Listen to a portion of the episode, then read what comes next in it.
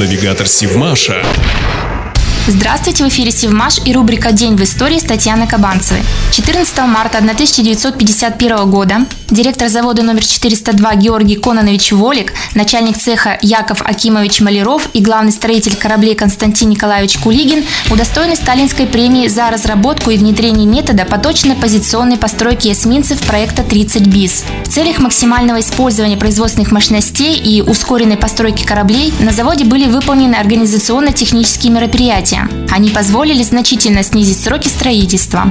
Эти мероприятия предусматривали четырехпозиционную постройку кораблей, крупноблочную сборку корпусов, автоматическую сварку и оптический метод центровки волопровода. Эсминцы проекта 30 би создавались с учетом требований по улучшению мореходных и эксплуатационных свойств корабля на базе опыта боевого использования эскадренных миноносцев отечественной и иностранной постройки.